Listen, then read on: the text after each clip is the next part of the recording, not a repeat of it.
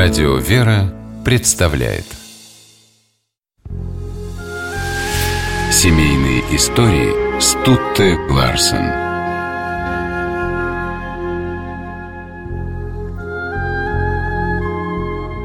Я прожила свою жизнь рядом с человеком, которого любила и который любил меня до самого конца, говорила о писателе Василии Ивановиче Белове его супруга Ольга Сергеевна.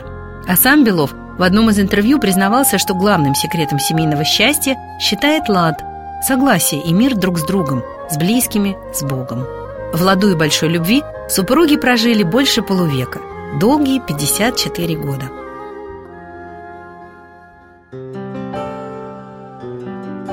Это была любовь с первой строчки. Однажды студентка филологического факультета Вологодского педагогического института Оля Забродина прочитала в областной газете стихи молодого местного писателя и поэта Василия Белова.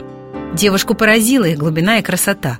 Ольга любила литературу и собиралась преподавать ее в школе. Она сразу и безошибочно почувствовала талант автора. «А ведь этот человек живет со мной в одном городе!» – воскликнула тогда Оля. Первая встреча произошла неожиданно и вышла курьезной. На танцах Ольге представили невысокого парня с проницательным и умным взглядом. Сказали «Знакомься, это Вася Белов». Но девушка не успела и слова сказать, как литератор быстро кивнул и, пробормотав что-то невнятное, растворился в толпе. Ольга была по девичьи раздосадована. Надо же, даже не взглянул.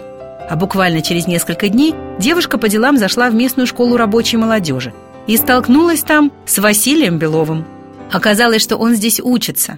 На этот раз Василий и Ольга по-настоящему познакомились. Они вышли прогуляться и несколько часов захлеб говорили о литературе. Спохватились, когда уже начало смеркаться. Василий вызвался проводить Ольгу до дома. По дороге снова говорили и долго не могли расстаться у подъезда. Молодые люди начали встречаться, и вскоре Белов сделал Ольге предложение. Но сначала он попросил благословения у родителей девушки. В феврале 1958 года Василий и Ольга сыграли свадьбу. И расстались на целых пять лет – Ольга уговорила мужа ехать учиться в Москву, в литературный институт. Она понимала, каким удивительным даром обладает супруг и хотела, чтобы Василий развивал его.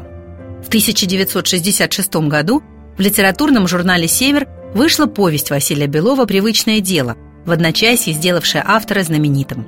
Талантливый самородок, один из лучших представителей литературного направления деревенской прозы.